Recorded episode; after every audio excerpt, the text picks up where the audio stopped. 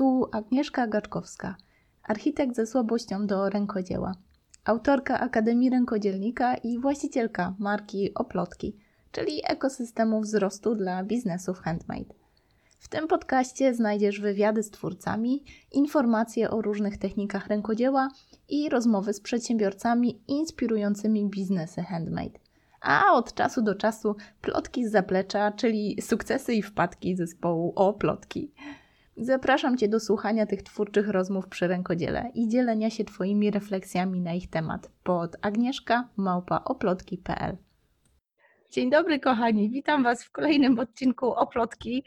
Dzisiaj odcinek gościnny, który no, o mały włos nie doszedłby do skutku, bo walczymy tutaj z, z naszymi małymi istotami, które próbują spacyfikować nasze możliwości nagraniowe, ale na szczęście wszystko się udało. Dzisiaj przedstawię Wam koleżankę, którą znam już od czasu studiów. Wydaje mi się, że to taka prehistoria, ta, ta moja architektura, że to było w jakimś innym życiu, w innym wcieleniu. Ale dlaczego zaprosiłam Martę? Bo Marta została w zawodzie. O ile bardzo wiele osób z naszego roku poszło różnymi ścieżkami, niekoniecznie y, projektuje, tak Marta projektuje wnętrze, ale oprócz tego robi coś jeszcze. Coś, co można by tak trochę nazwać rękodziełem. Dlatego myślę, że te grafiki, to co dzieje się na ścianach, Zresztą nie będę niczego zdradzać. Marta, przedstaw się naszym słuchaczom i daj znać, czym ty się właściwie teraz zajmujesz. Bardzo pięknie mnie przedstawiłaś, naprawdę cieszę się e, za tak miłe słowa w moim kierunku, a poza tym bardzo się cieszę, że e, możemy się dzisiaj spotkać i mogę Wam troszeczkę poopowiadać i Twoim słuchaczom. Także e, mam na imię Marta, mieszkam teraz na Węgrzech już prawie od 9 lat, ale studiowałyśmy razem na architekturze i urbanistyce. Poznań, stare dobre czasy. Aktualnie zajmuję się po części też architekturą, ale bardziej koncepcyjnie, ale większość czasu, tak z 90% czasu, zajmuje mi projektowanie wnętrz. Do tego projektuję i wykonuję grafiki ścienne. Jedną taką najważniejszą moją realizacją, mam nadzieję, że chociaż ktoś ją kiedyś zauważył, bo nie trudno ją ominąć, to jest grafika ścienna w Teatrze Polskim w Warszawie, w kasie głównej, na ulicy Krakowskiej Przedmieście, więc na pewno chociaż jedna osoba, która nas słyszy, musiała ją zobaczyć kiedyś, więc będzie mi bardzo sympatycznie, jak ktoś z Was tutaj w komentarzach nam powie, jak się podobało. No mam nadzieję, że będziemy miały tutaj odzew, bo to trochę jest tak, że ta rzeczywistość nas otacza i dopiero jeżeli ktoś nam tak zwróci uwagę na te rzeczy, które oglądamy non-stop, tak? Dopiero zaczynamy na to zwracać uwagę, więc wierzę, że tutaj teraz nasi słuchacze będą innym okiem spoglądać na tą grafikę. Ja również mam taką nadzieję, a szczerze mówiąc też większość osób no faktycznie, y, zna tę moje pracę, ale też y, może niekoniecznie pamięta, że to ja i wiadomo, że są piękne, a potem jak im przypomnę, a pamiętasz, przecież mówiłam, że to ja, no to wtedy faktycznie y, im się to przypomina. A jak to się stało? Y, bo to jednak jest taka dosyć długa droga od wnętrz do, do grafiki, a no nie kryję, że to jest y, bardzo ciekawy taki element, który no nie każdy architekt tworzy grafiki do swoich projektów i jeszcze je wykonuje, bo tu trzeba wspomnieć o tym, że ty też malujesz te grafiki, po prostu fizycznie wykonujesz te grafiki. Y, skąd w ogóle ten pomysł? Jak to się stało? Czy to było jakimś przypadkiem, czy to był za, zamierzony efekt? To jest bardzo ciekawa historia, ale może powiem od tego, że kiedy chodziłam do przedszkola, to już wtedy największą moją pasją było rysowanie. I pamiętam, że wszystkie grupowe zajęcia z dziećmi absolutnie mnie nie interesowały, bo ja miałam swój stoliczek, swoje kredki, swój papier i ja tam sobie siedziałam. I pamiętam również, że moi, moje koleżanki i koledzy z grupy z przedszkola przychodzili do mnie, ustawiali się w kolejkę, bo chcieli rysunki e, dinozaurów. Także ta moja historia z rysowaniem, malowaniem zaczęła się dość wcześnie. A jak to się zaczęło ze ścianami? No, właściciel placów zabaw Active w Poznaniu akurat potrzebował kogoś, kto by namalował jedną grafikę, bo akurat jakaś ściana się pobrudziła, więc trzeba było to odnowić. No i mój kolega, który y, jakby zna właściciela, polecił mnie. Poszłam, namalowałam. Właścicielowi się bardzo spodobało i stwierdził, dobra Marta, to maluj jeszcze inne ściany. No i tak, się, i tak właśnie dzięki temu w zasadzie wymalowałam wszystkie jego place, które niestety aktualnie są już zamknięte, bo mają jeden, w którym nie udało mi się e, nic pomalować, bo otworzyli ten plac, kiedy już byłam w Budapeszcie, także teraz nie, może jedną rzecz, jedną rybkę z poprzednich placów tam przenieśli, więc może tylko to zobaczycie z mojego autorstwa. I stwierdziłam, że w zasadzie to jest super rzecz, że nie wiem, nie, nie pomyślałam o tym wcześniej, żeby malować na ścianach. Zrobiłam tam tą swoją pierwszą grafikę, tak mi się spodobało, że zaczęłam się ogłaszać po prostu w internecie. Potem przyszło jedno zlecenie, potem przyszło drugie, trzecie, czwarte, piąte, potem znajomi wiedzieli, no i tak się rozkręciło po prostu, więc jestem niesamowicie zadowolona. Jakbym mogła, to bym malowała te grafiki codziennie, bo szczerze mówiąc nawet bardziej mi się podoba niż projektowanie wnętrz. Świetnie, w ogóle fajnie, że mówisz o tym procesie, że to rzeczywiście znalazłaś niszę i tak naprawdę z polecenia na polecenie mogłaś realizować kolejne projekty. To jest bardzo cenne, że tak naprawdę to rynek ci powiedział, że jest potrzeba, tak, że, że tak naprawdę od klienta do klienta i znalazłaś dzięki temu swoją bardzo fajną, wąską niszę. A jak to jest z tymi wnętrzami? Czy to jest też tak, że trochę to jest taka praca, trochę potrzeba, czy, czy bardziej właśnie ta grafika cię ciągnie?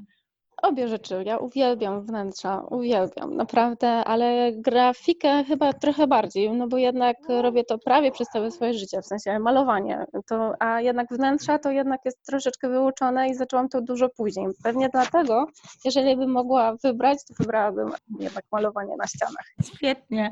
Wiesz dlaczego pytam, bo y, sama mam taki, takie duże wyzwanie, że jakby tyle lat tych studiów i tyle praktyki, gdzieś tam praktyki w różnych biurach, trochę jest tak, że bardzo dużo czasu i energii inwestujemy w tą edukację i sama miałam taką trudność, kiedy zajęłam się właśnie tym rękodziełem dla wnętrz, tą taką bardzo wąską niszą dla wnętrz, żeby tak porzucić te wnętrza. Jakoś tak nie potrafiłam się z tym rozstać i pomimo, że teraz no, cały czas projektuję, właściwie no ciężko to tak nazwać, bo teraz już mam zespół świetnych osób, które mnie w tym wspierają. Ja właściwie e, zajmuję się obsługą klienta, tak można powiedzieć, w tym moim projektowaniu, to mimo wszystko jakoś nie potrafię tego tak odpuścić. Więc bardzo Ci dziękuję za, za, to, że o tym mówisz, że jednak ta grafika to jest Twoja pasja, ale tak te wnętrza jeszcze trochę są, że to tak nie jest, że ten etap się po prostu za sobą zamyka, zatrzaskuje drzwi i koniec.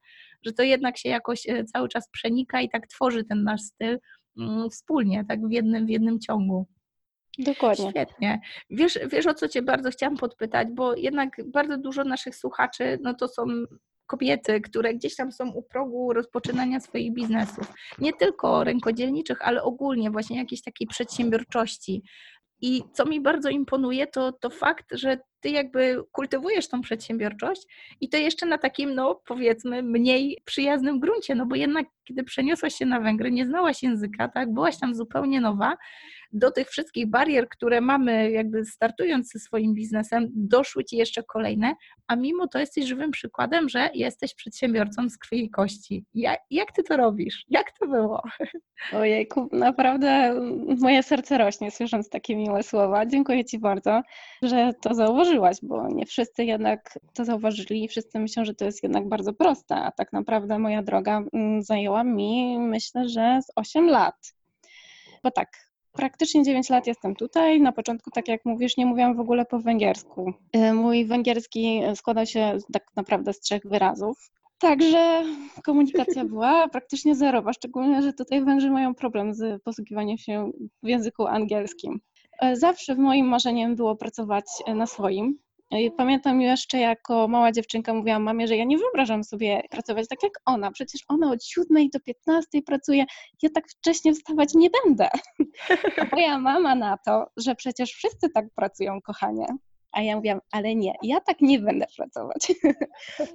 Jeszcze tak naprawdę nie wiedziałam, co to znaczy. Co zrobić, żeby nie pracować tak jak mama. No niestety, początki w Budapeszcie nie były takie proste. No musiałam zająć się pracą e, w biurze architektonicznym, gdzie w międzyczasie i tak powoli raczkowałam z tym swoim biznesem, bo chciałam jednak e, no, rozkręcić to swoje. Mój kontrakt po roku nie został przedłużony, dlatego stanęłam na te własne nogi. I tak, pamiętam taki jeden e, dzień. To był chyba poniedziałek, jakoś przed południem. Zaczęłam tą swoją pracę.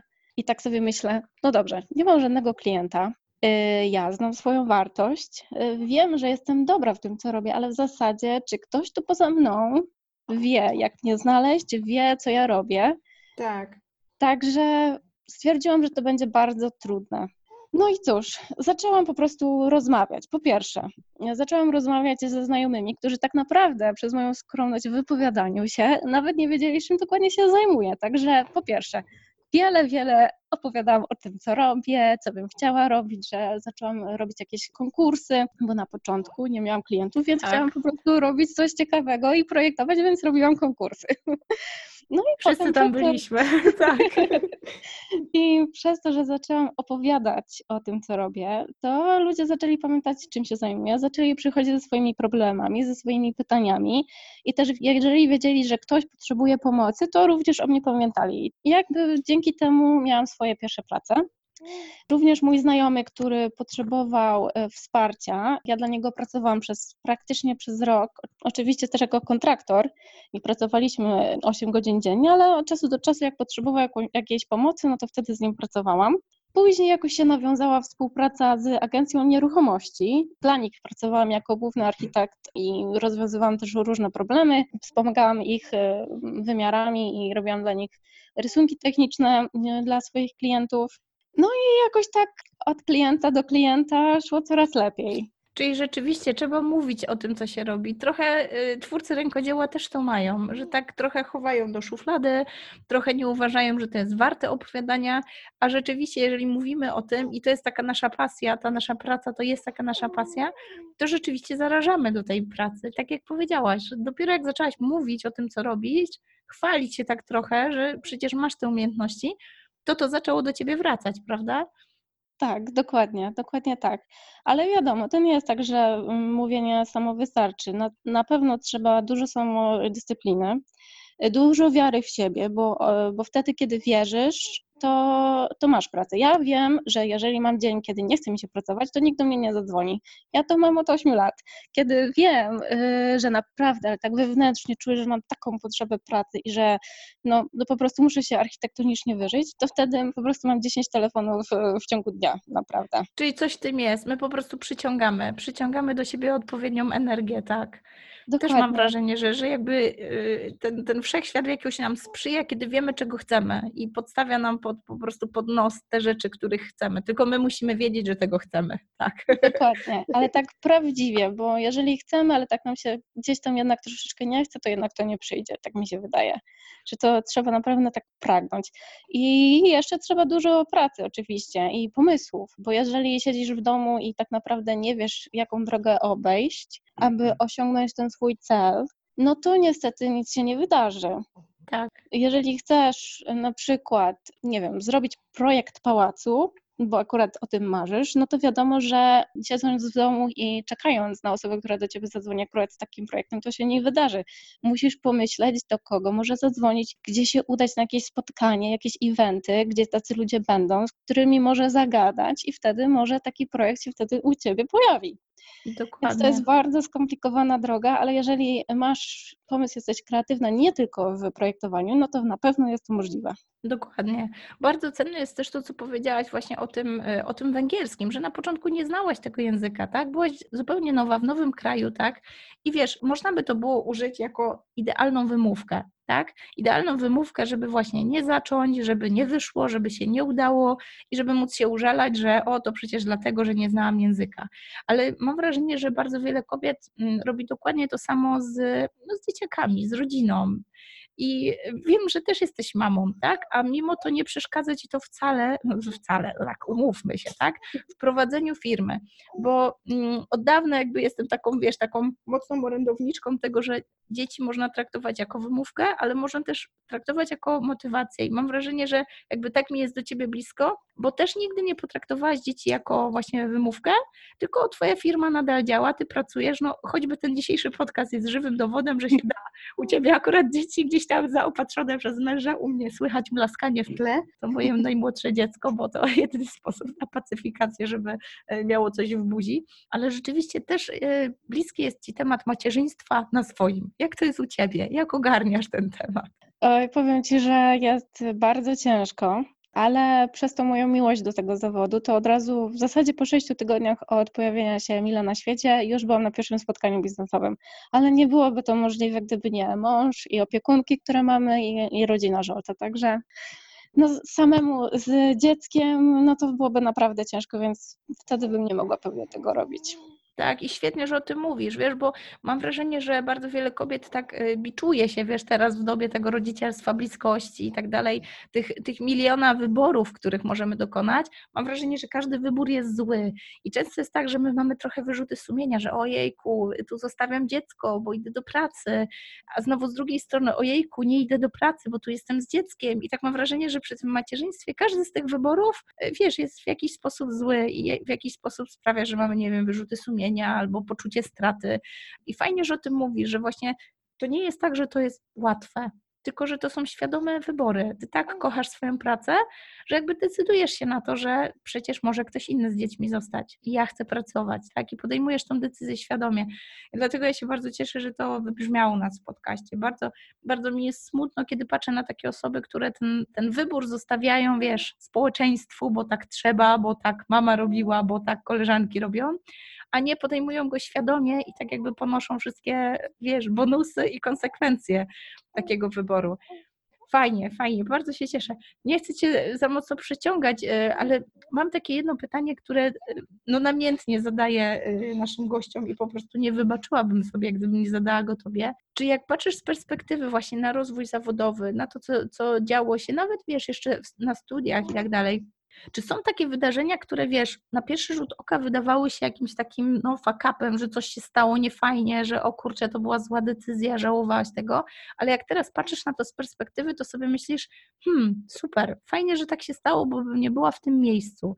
Czy było coś takiego, taka właśnie, wiesz, jakaś lekcja, która tobie pomogła podjąć jakąś ważną decyzję?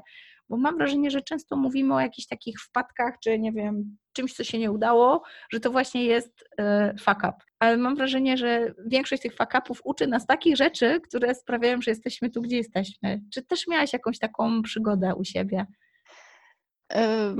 Nie powiem, że jestem perfekcjonistką, ale staram się być. No na pewno miałam jakieś tam potknięcia w swoim życiu, ale nie powiem, żeby, ale nie mam żadnego takiego e, na tyle dużego, żeby teraz sobie o nim przypomnieć, mówiąc szczerze. Jedynie językowe, ale to troszeczkę nie na temat. Myślę. No tak, bo przecież węgierski to jest po prostu język sam w sobie, zupełnie inna rodzina językowa niż nasz. Powinnam pociągnąć ten temat. Jak to było w ogóle z tą nauką języka? To pewno są historie do opowiadania. O, tutaj to bym miała, ale nie wiem, czy wypada mówić tak, tak publicznie. W sumie jak zaczynałam tą swoją pracę, jak już wspomniałam, miałam pracę y, przez rok w biurze projektowym no to jak zaczynam swoją pracę, no to mówiłam dokładnie trzema wyrazami. Ale ten język mi się podobał, no i myślałam, że jednak zostanę na Węgrzech trochę dłużej, więc starałam się skupiać na tym, co ludzie mówią. Jak mieliśmy spotkanie w biurze omawiające projekt, to pamiętam, że pokazywali e, palcem na planie, który był wydrukowany i leżał na środku stołu i tam mówili końcha, końcha. No i patrzę, że tam jest no, narysowana kuchnia, bo widzę zlew, widzę piekarnik i tak dalej, więc myślę, końcha to pewnie kuchnia. Zresztą jakoś tak podobnie nawet brzmi. No i powiem szczerze, że tak przez rok nauczyłam się całkiem sporo, bo jak e, już opuszczałam to biuro, to byłam w stanie sama napisać bardzo prostego, ale jednak maila do swojego szefa sama, bez żadnego tłumaczenia i tak dalej, więc naprawdę byłam z siebie dumna. No ale tak, jeszcze oczywiście to nie, jeszcze dużo biernego uczenia, bo jak siedziałam w tym biurze 8 godzin dziennie, no to wiadomo, dookoła wszyscy rozmawiali po węgiersku, więc siłą rzeczy y, moje uszy to łapały i mimo, że się skupiałam zupełnie na czymś innym, bo na projektowaniu, a nie na słuchaniu cały czas o czym mówią, no to to na pewno musiało jakiś wpływ zrobić, ponieważ dzięki temu mogłam jednak coś tam później mówić. No ale to były początki. Potem, no myślę, że zajęło mi to z trzy lata od tego momentu, kiedy mogłam tak już bardziej swobodnie e, wypowiadać się i sformułować swoje zdania i myśli. Tak, to była droga bardzo prosta, mówiąc szczerze, ale długa. Więc osobom, które chciałyby nauczyć się języka bez bólu, polecam wyprowadzić się do kraju, w którym tym języku się mówi. Dokładnie, jesteś po prostu zmuszona do tego, żeby się go nauczyć. Świetna Dokładnie. lekcja, słuchaj. Świetnie, słuchaj. Nie chcę przeciągać, bo mam wrażenie, że za chwilę moje dziecko się wydrze i tak nie będziemy w stanie nagrać niczego więcej, ale mam wrażenie, że zostaniemy w kontakcie, bo y, też mam wrażenie, że po prostu od czasu, kiedy tak zamknęłam ten rozdział studiów, też gdzieś, wiadomo, każdy z nas się gdzieś po świecie rozproszył, teraz utrzymuje się właściwie takie kontakty, wiesz, jak to praca i dom, praca i dom, tak naprawdę. Nie ma za bardzo czasu na takie właśnie spotkania ze znajomym ze studiów. Mam wrażenie, że, że ty jesteś takim żywym dowodem, że warto, że warto odświeżać te kontakty, warto nawet po to, żeby powspominać tą naszą architekturę, kurczę, te długie wieczory i po prostu odległy wydział na końcu świata, na końcu Poznania, więc mam wrażenie, że jeszcze gdzieś będę się na pewno do ciebie odzywać, bo myślę, że temat grafiki w architekturze i tego takiego trochę rękodzieła, jakby nie patrzył, to jest bardzo fajny, fascynujący temat i tak myślę, że jeszcze Cię kiedyś pociągnę za język, żebyś nam trochę poopowiadała o, o samej grafice. Ale bardzo, bardzo Ci dziękuję za ten dzisiejszy odcinek. Y, koniecznie dajcie nam znać, jeżeli gdzieś tam podglądacie Martę. Ja oczywiście podlinkuję, gdzie możecie Martę znaleźć w necie. Jak Wasze wrażenia? Bo myślę, że to będzie bardzo ciekawa opinia z ust rękodzielników. Co myślicie o takich grafikach? Czy już kiedyś się spotkaliście z takimi pracami? Nie kryjemy, że to jest dosyć niszowy temat, no ale może ktoś z Was zafascynuje się i może w jakiś sposób wpłynie to na Waszą twórczość. Kochani, jeszcze jedna mała, krótka rzecz, bo przecież oczywiście gadałyśmy jeszcze y, po y, wyłączeniu nagrywania i się okazało, że zapomniałyśmy o drobnym ogłoszeniu parafialnym. Owszem, ogłoszenie parafialne to jest takie, iż Marta Borszodi poszukuje praktykanta, który zechciałby spędzić parę miesięcy w Budapeszcie oraz pomóc mi w projektowaniu wnętrz. Grafiki może jeszcze nie, ale projektowanie wnętrz jak najbardziej. Jeżeli ktoś chętny, zapraszam do kontaktu. Świetnie, super, dzięki. Wszystko podlinkujemy oczywiście w notatkach, także koniecznie, albo jeżeli słyszeliście o kimś, kto takiego stażu, czy takiej pracy, czy takiej praktyki potrzebuje, to koniecznie podsyłajcie ten podcast, żeby mógł Martę poznać chociaż tak odrobinkę jako namiastkę i żeby mógł się z Martą kontaktować. Dobra, dzięki Marta. Dobrze, że nie zapomniałyśmy tak do końca. Dziękuję serdecznie za zaproszenie. Bardzo mi było miło wypowiedzieć parę słów. No i mam nadzieję do zobaczenia. Do zobaczenia. Dziękuję Ci, że słuchasz. Jeżeli przychodzi Ci do głowy jedna osoba, której może przydać się ta treść, proszę podziel się z nią tym podcastem. Polecenie, dobra recenzja, subskrypcja nie kosztuje ani grosza, a dla mnie jest najcenniejszą motywacją, aby nagrywać dalej. Jeżeli chcesz się ze mną skontaktować, pisz pod agnieszkamałpa.oplotki.pl